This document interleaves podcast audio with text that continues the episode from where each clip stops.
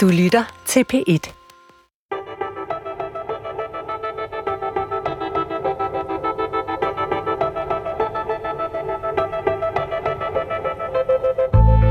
Jobbeskrivelsen lød, observer, rapporter. Danmark er jo en lille putnation. Og øh, Danmark er jo kun selvstændig, så længe vi vælger de rigtige venner. Here we have got Mr. Jensen. He's the man without a shadow. Jeg mener, at regningen skal sendes til USA. De 180 øh, millioner er en første runde, og jeg tror, der kommer flere regninger. Altså, jeg tror egentlig, man skal se det fra en anden vinkel. Altså, at USA igennem først og fremmest besættelsen, da Danmark var besat af tyskerne, og så hele vejen under den kolde krig, jo faktisk har stået for forsvaret af Grønland. Det er min inderste mening. Lad skidtet ligge.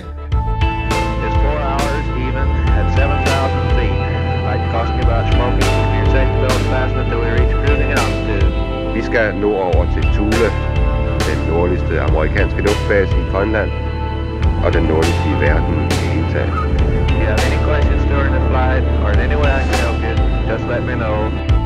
Den 9. januar 1958 holdt den amerikanske præsident Dwight D. Eisenhower sin årlige tale for kongressen. Den kolde krig var på vej ind i sin allerkoldeste fase, og Eisenhower var bekymret for, at Sovjetunionen var længere end USA med udviklingen af langtrækkende ballistiske missiler. At this moment, the consensus of opinion is that we are probably somewhat behind the Soviets in some areas of long-range ballistic missile development.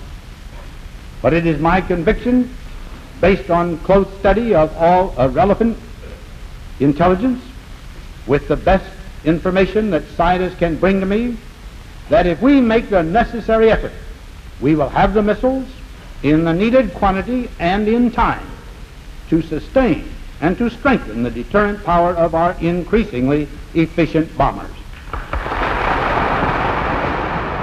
USA var klar med en plan. Mens udviklingen af langtrækkende missiler blev lagt i hænderne på luftvåbnet og flåden, udtænkte den amerikanske hærs ingeniører under Eisenhowers præsidentperiode et mere kuriøst afskrækkelsesvåben, der skulle sikre Vesten mod truslen fra øst.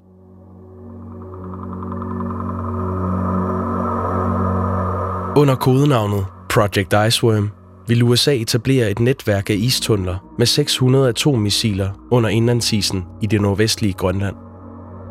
Hjørnestenen i Project Iceworm skulle være den underjordiske militærbase Camp Century, som USA gik i gang med at bygge på egen hånd i 1959 uden tilladelse fra den danske regering. Men på overfladen var basen et uskyldigt videnskabeligt prestigeprojekt, der revolutionerede klimaforskningen, og den fortælling ville den amerikanske her gerne have udbredt.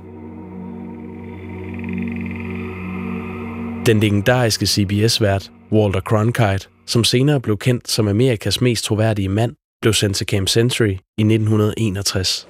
This is Walter Cronkite on the Greenland ice cap. Beyond the horizon lies the North Pole.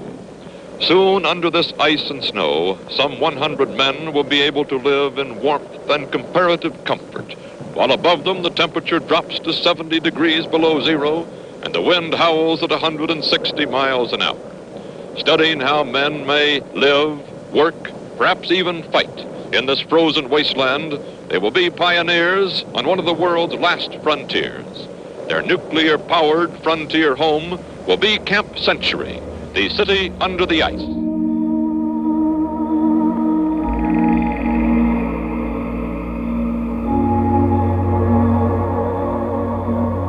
Allerede året før Walter Cronkite rapporterede fra Camp Century, havde Forsvarets efterretningstjeneste sendt en mand til militærbaserne ved Thule i en hemmelig rolle for at holde øje med, hvad amerikanerne foretog sig. Her skulle han holde et skarpt øje med Camp Century og atomreaktoren. Amerikanerne gav ham tilnavnet Manden uden skygge, og hans funktion har aldrig tidligere været beskrevet for offentligheden. Hans rigtige navn er Erik Jørgen Jensen, og i denne dokumentarserie står han for første gang frem og fortæller sin historie om, hvad amerikanerne foretog sig på Camp Century i begyndelsen af 1960'erne. Der var jo foregået en hel del politiske ting og praktiske ting mellem USA og Danmark, som Danmark ikke vidste ret meget om. Og jeg vil formode, at det er på baggrund af det, hvor man siger, Gud ved, om vi ikke vi skulle have en mand derop, der kan fortælle lidt om, hvad der foregår. Stillingen havde ingen politisk indflydelse eller noget som helst andet end observation. Erik Jørgen Jensen var i høj grad overladt til sig selv i sin hemmelige rolle. Selvom det var et krav fra dansk side at have en mand med adgang til de amerikanske militærbaser ved Thule, var det op til ham selv at vinde amerikanernes accept. Amerikanerne så på mig som sådan en rar lille dansker, som det egentlig var lidt halvsvært at komme udenom.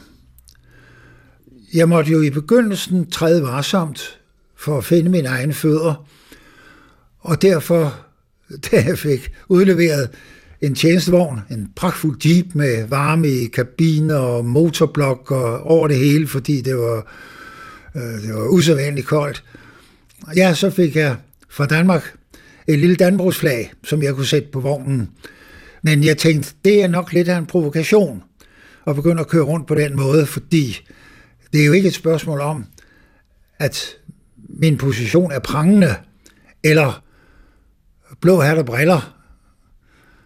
Nej, det er, hvad sker der? Og at man ikke lader hindringer i vejen for det. Og det kræver en vis form for diplomati.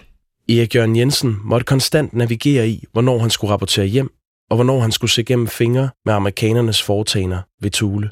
En enkelt gang har jeg været udsat for, da jeg skulle op og, og øh, inspicere et øh, raketbatteri. Der lå en hel serie rundt omkring Thulebasen til forsvar i tilfælde af angreb. Og der skulle man udskifte nogle øh, raketter, og der ville jeg bare lige op og være sikker på, at der ikke var atomladninger i de pågældende raketter. Og der var der en øh, officer, som øh, ikke var særlig venlig. Så er det jo, man, der sker det, som man inden for militæret siger, jeg var nødt til at trække på min rank og sige, kære kaptajn, jeg har adgang til samtlige steder, som jeg har lov til, og så rabte jeg ham min passerseddel. Så var der heller ikke mere. Det illustrerer jo også, at amerikanerne anså forsvaret af Thule for at være meget, meget vigtigt.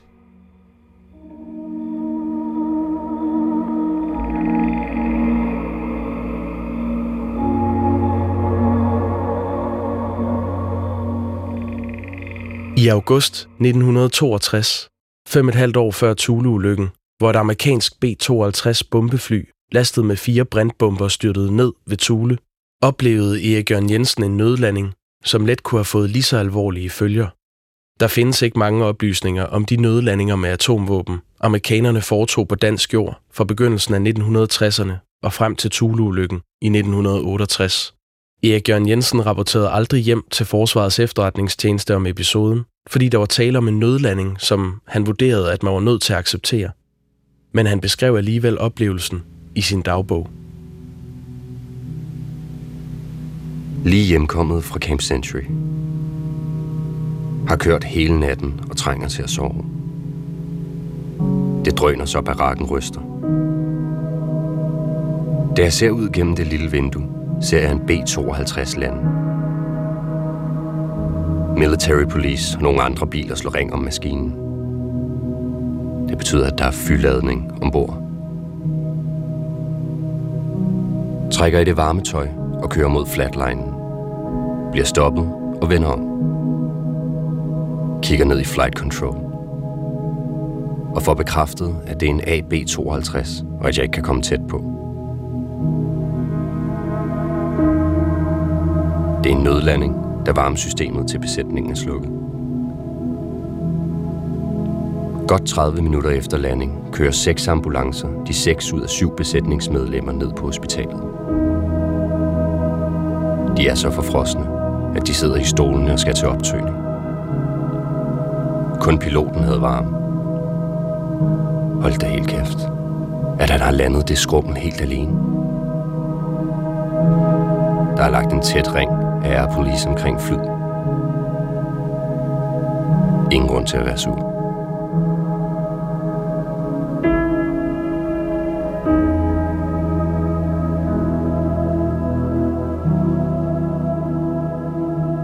Erik Jørgen Jensen var udsendt til Camp Century i en hemmelig rolle indtil 1963. Året, hvor USA besluttede at stoppe atomreaktoren i basen med øjeblikkelig virkning, fordi taget i reaktorrummet var ved at styrte sammen under presset fra isen. I 1967 forlod amerikanerne endegyldigt Camp Century, og både amerikanerne og danskerne troede, at efterladenskaberne skulle forblive begravet der for evigt. Men det er den globale opvarmning nu vil jeg sætte en stopper for.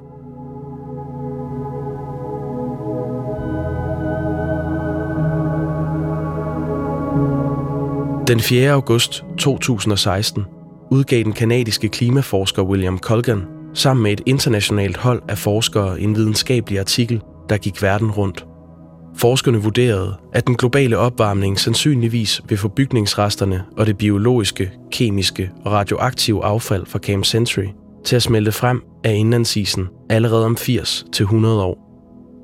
Med et blev sagen om Camp Century igen glohed. Forskernes forudsigelser satte en voldsom debat i gang mellem Grønland og Danmark. For hvem skulle rydde op efter amerikanerne? Ikke bare på Camp Century, men på alle de amerikanske militærbaser rundt om i Grønland.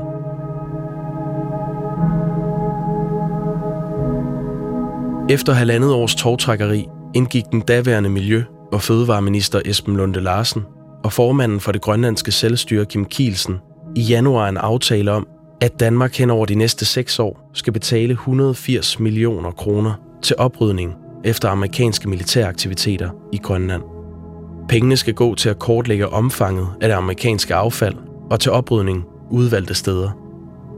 Allerede året inden oprydningsaftalen, i sensommeren 2017, rejste en ekspedition med forskere fra GEUS, de nationale geologiske undersøgelser for Danmark og Grønland, til Grønland for at installere en automatiseret klimastation, der nu transmitterer meteorologiske og glaciologiske observationer tilbage til København via satellit.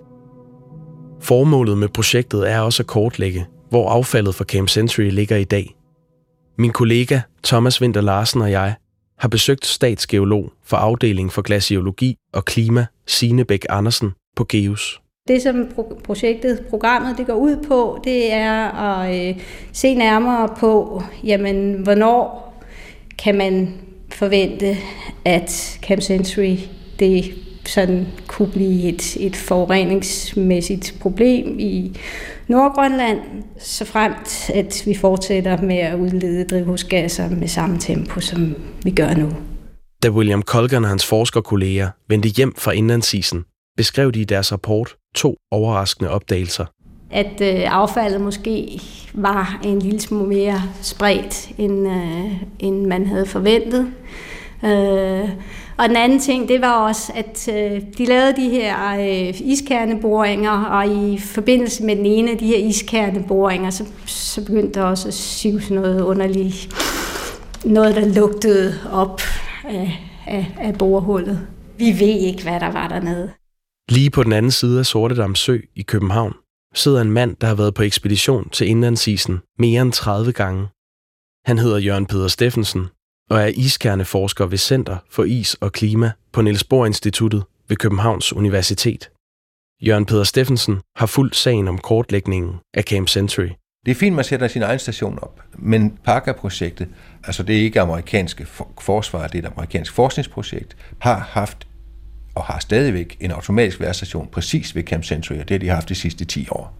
Og der kan man gå ind på nettet og downloade data. Så det, man kan sige, ja, så er der to stationer, der måler det samme. Øh, det er måske ikke lige den bedste måde at bruge penge på.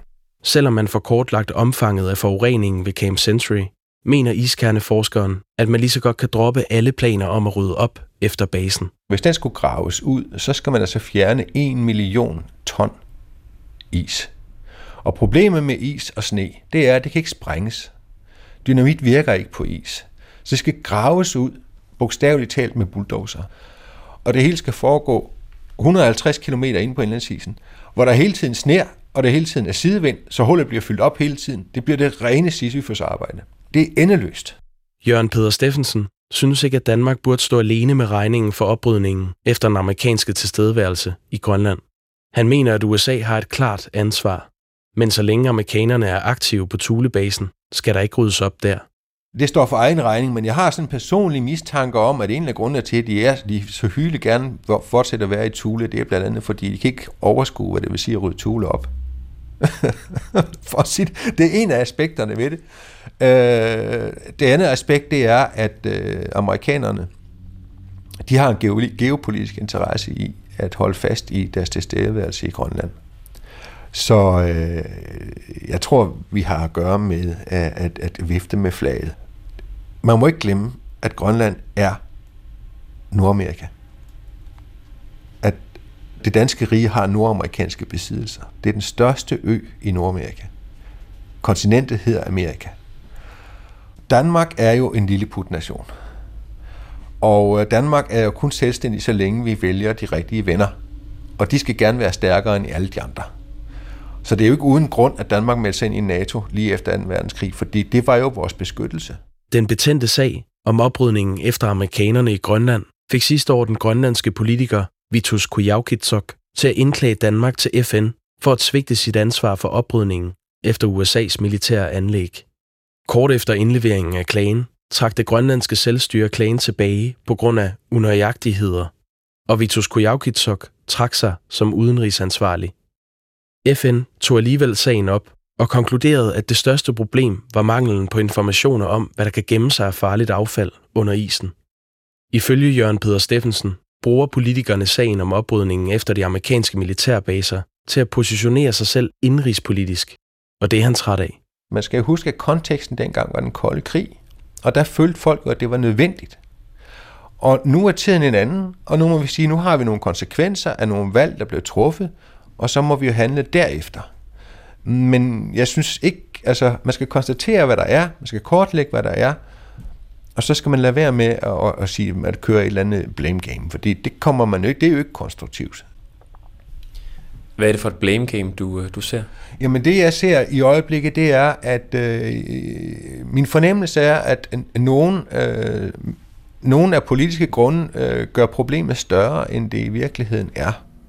Jeg kan da godt forstå, øh, at grønlænderne øh, kan blive øh, sure over, at der ligger øh, lavradioaktivt affald op ved Tule eller øh, noget svineri. Men det må ikke udvikle sig til, at det skal være en eller anden, der er en eller anden skjult dagsorden, der siger, at man bare skal malke en eller anden ko øh, økonomisk for at, øh, at gøre en stor sag ud af det, når man kan sætte sig ned og sige, okay, det her, det kan vi fælles løse.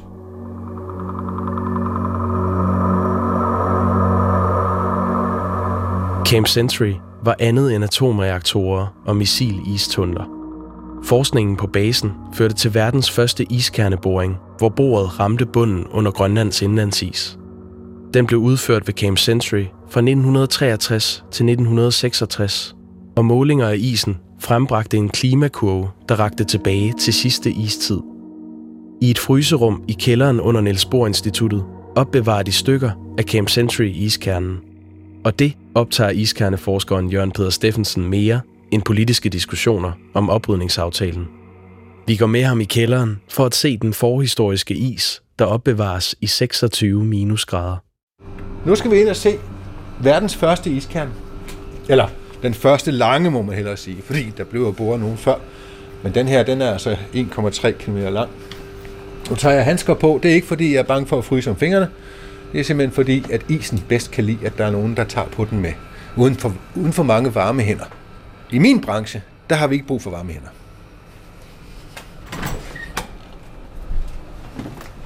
20. Oh, det står. Hvad leder vi efter? Vi leder efter en kasse, tror jeg. 4022, tror jeg, den hedder.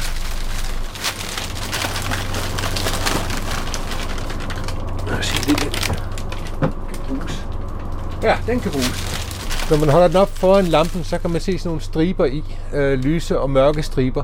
Og det er faktisk de oprindelige årlag.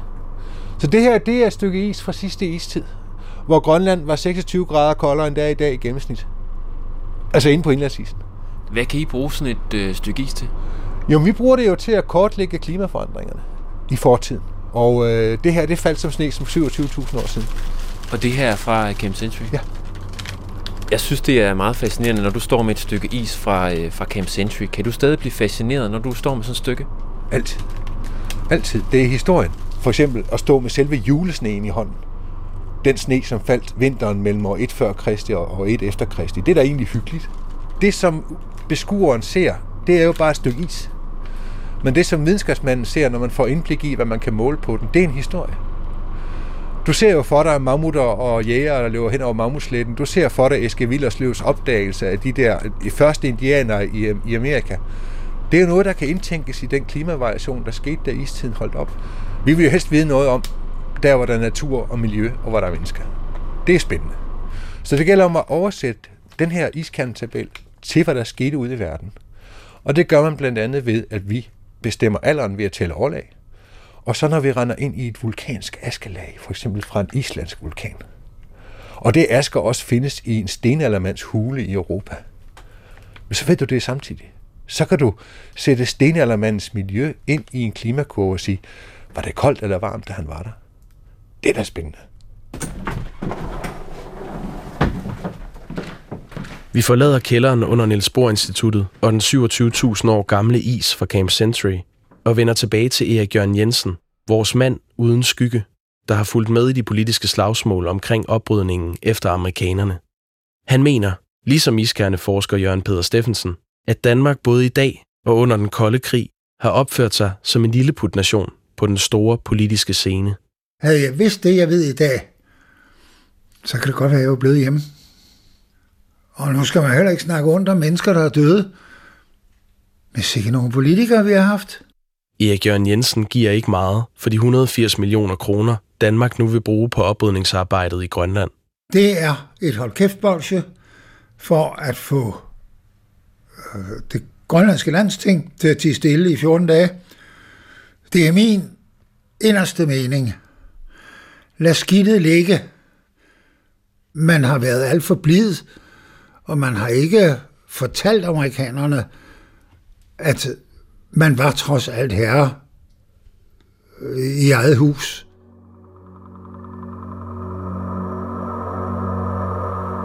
Du sidder måske og undrer dig over, at USA ikke har betalt en eneste dollar for oprydningen i Grønland.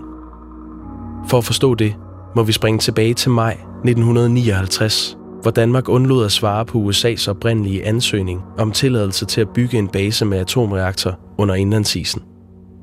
Derfor blev den daværende udenrigsminister Jens Otto Krav meget overrasket, da han i august samme år fik at vide, at amerikanerne alligevel var gået i gang med byggeriet. Først i februar 1960, mens amerikanerne var i fuld gang med at etablere Camp Century, gav det danske udenrigsministerium tilladelsen til USA under fire betingelser.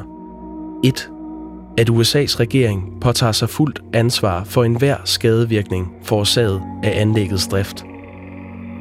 2. At de danske myndigheder bliver holdt aktuelt informeret om mængden og aktiviteten af alt radioaktivt affald fra reaktoren. 3. At alle tekniske forandringer, som kan påvirke reaktorens sikkerhed, vil blive rapporteret til de danske myndigheder. Og 4 at alle radioaktive dele fjernes fra Grønland af USA's myndigheder, når reaktorens driftsperiode udløber, i det omfang, som de danske myndigheder måtte ønske det. I maj 1960, fem måneder før atomreaktoren blev aktiveret i Camp Century, svarede USA på de danske betingelser. Amerikansk lovgivning tillod ikke, at der blev indgået en aftale om ubegrænset erstatningsansvar – det forklarer videnskabshistoriker Henry Nielsen, der sammen med sin kollega Christian Wittfeldt Nielsen har beskæftiget sig indgående med Camp Century. Amerikanerne sagde med det samme, at vi kan fint acceptere de tre sidste betingelser, men den første betingelse, altså den med det ubegrænsede ansvar, det kunne de ikke gøre, og det var simpelthen fordi amerikansk lovgivning tillader, tillod ikke på det her tidspunkt, at man kunne påtage sig sådan en ubegrænset, ikke fordi man forventede, at det ville ske naturligvis, men der var simpelthen noget i amerikansk lovgivning, der forhindrede, at man kunne påtage sig det. Så øh, der forhandlede man øh, frem og tilbage i to år om at finde en blødere formulering. Og det lykkedes så til sidst, men det er altså først langt hen i 62, at det lykkedes at finde en formulering, som begge parter kan erklære sig tilfreds med. Og den er altså selvfølgelig øh, file til og blev mildere, sådan at det måske i dag vil være temmelig svært at øh, gøre et krav gældende over for USA, hvis det skulle være. Sagen om oprydningen efter Camp Century har længe været til debat i Grønland. Vi har forsøgt at få flere grønlandske politikere i tale til denne dokumentar, men det har ikke været muligt på grund af det aktuelle grønlandske valg. Heller ikke daværende Miljø- og Fødevareminister Esben Lunde Larsen har ønsket at stille op til et interview om oprydningsaftalen. Videnskabshistoriker Christian Wittfeldt Nielsen mener, at der er en grundlæggende grønlandsk frustration over behandlingen fra dansk side for mange grønlænders side, også grønlandske politikers side, øh, er en utilfredshed med den måde, som, øh, som Danmark har forvaltet det grønlandske område øh, under den kolde krig. Altså man føler simpelthen, at, at man er blevet brugt til, øh, til, til de her, øh, rundt de her sikkerhedspolitiske hensyn, og det er den utilfredshed, som, som ligesom bobler op i, i, i den aktuelle sag. I Folketinget sidder Grønlandsudvalget, som beskæftiger sig med beslutninger, der vedrører grønlandske forhold. Et af medlemmerne er Søren Espersen, som også er grønlandsordfører for Dansk Folkeparti. Han ser noget anderledes på sagen. Altså, jeg tror egentlig, man skal se det fra en anden vinkel. Altså, at USA igennem først og fremmest besættelsen, da Danmark var besat af tyskerne, og så hele vejen under den kolde krig, jo faktisk har stået for forsvaret af Grønland.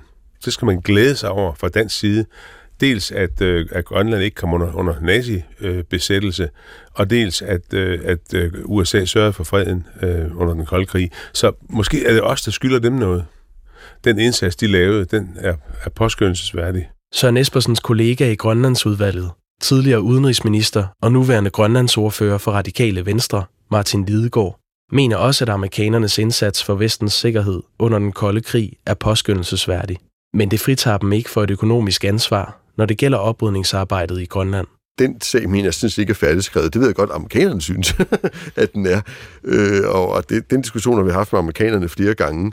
Men øh, ligesom at det her handlede om både Danmark og Grønlands sikkerhed, så handlede det også om amerikansk sikkerhed. Og derfor mener jeg også, at det er rimeligt, at amerikanerne bidrager.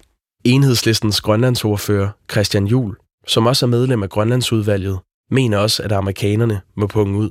Jeg mener, at regningen skal sendes til USA. Vi må gøre op, hvad det kommer til at koste. De 180 øh, millioner er en første runde, og jeg tror, der kommer flere regninger. Og de må sendes videre, og der må den danske udenrigsminister, eventuelt statsminister, tage til Washington, og så må han snakke med folkene derovre, og så få lavet en afdragsordning, så at vi kan få det ud af verden. I denne dokumentarserie har vi fortalt historien om Erik Jørgen Jensen, der fra 1960 til 1963 var udsendt i en tophemmelig rolle til de amerikanske militærbaser i området omkring Thule. I forrige afsnit undersøgte vi Erik Jørgen Jensens påstand om, at en amerikansk tilsynsofficer ved navn Captain John Page døde i 1960'erne som følge af radioaktiv stråling fra Camp Centurys atomreaktor, dog uden endegyldigt at kunne bekræfte oplysningerne. Men der findes arkiver i USA om det amerikanske atomforskningsprogram, som de to videnskabshistorikere Christian Wittfeldt Nielsen og Henry Nielsen endnu ikke har været i. Vi har i samarbejde med de to sat os for at undersøge, om der er oplysninger om Captain Page i de tilbageværende arkiver. Og enhedslistens Christian Jul vil nu kalde udenrigsministeren i samråd. Da jeg hørte jeres udsendelse, så tænkte jeg med det samme, at vi er nødt til at have et samråd med udenrigsministeren om den her sag. Hvad vidste Udenrigsministeriet. Øh, hvorfor handlede de ikke i den her situation? Hvorfor ligger der ganske ubrugt materiale af en af Danmarks mest betroede folk i den situation, det var i, øh, som I har fundet frem til? Det er vi nødt til at have øh, svar på, øh, fordi det er, det er helt, helt nye ting, øh, som vi ikke har hørt om før. Sagen slutter ikke her. Tilbage står, at aftalen mellem Danmark og Grønland binder Danmark til at bruge 30 millioner kroner årligt de næste 6 år på oprydningen efter amerikanernes tilstedeværelse i Grønland. Det står endnu ikke klart, hvad der skal ske efter år 2023, når de 180 millioner kroner er brugt. Vi giver de sidste ord til Erik Jørgen Jensen, manden uden skygge. Hvor er kokken henne, når der skal vaskes op? Kokken er gået. Vi skal have renset ud ude på Camp Century om 1500 år er der nogen, der må tage sig af det, og vi kan ikke i dag. Manden uden skygge var tilrettelagt, produceret og mixet af Thomas Vinter Larsen og mig. Jeg hedder Jakob Grosen. Oplæsning Simon Munkholm. Producent Thomas Hedemann.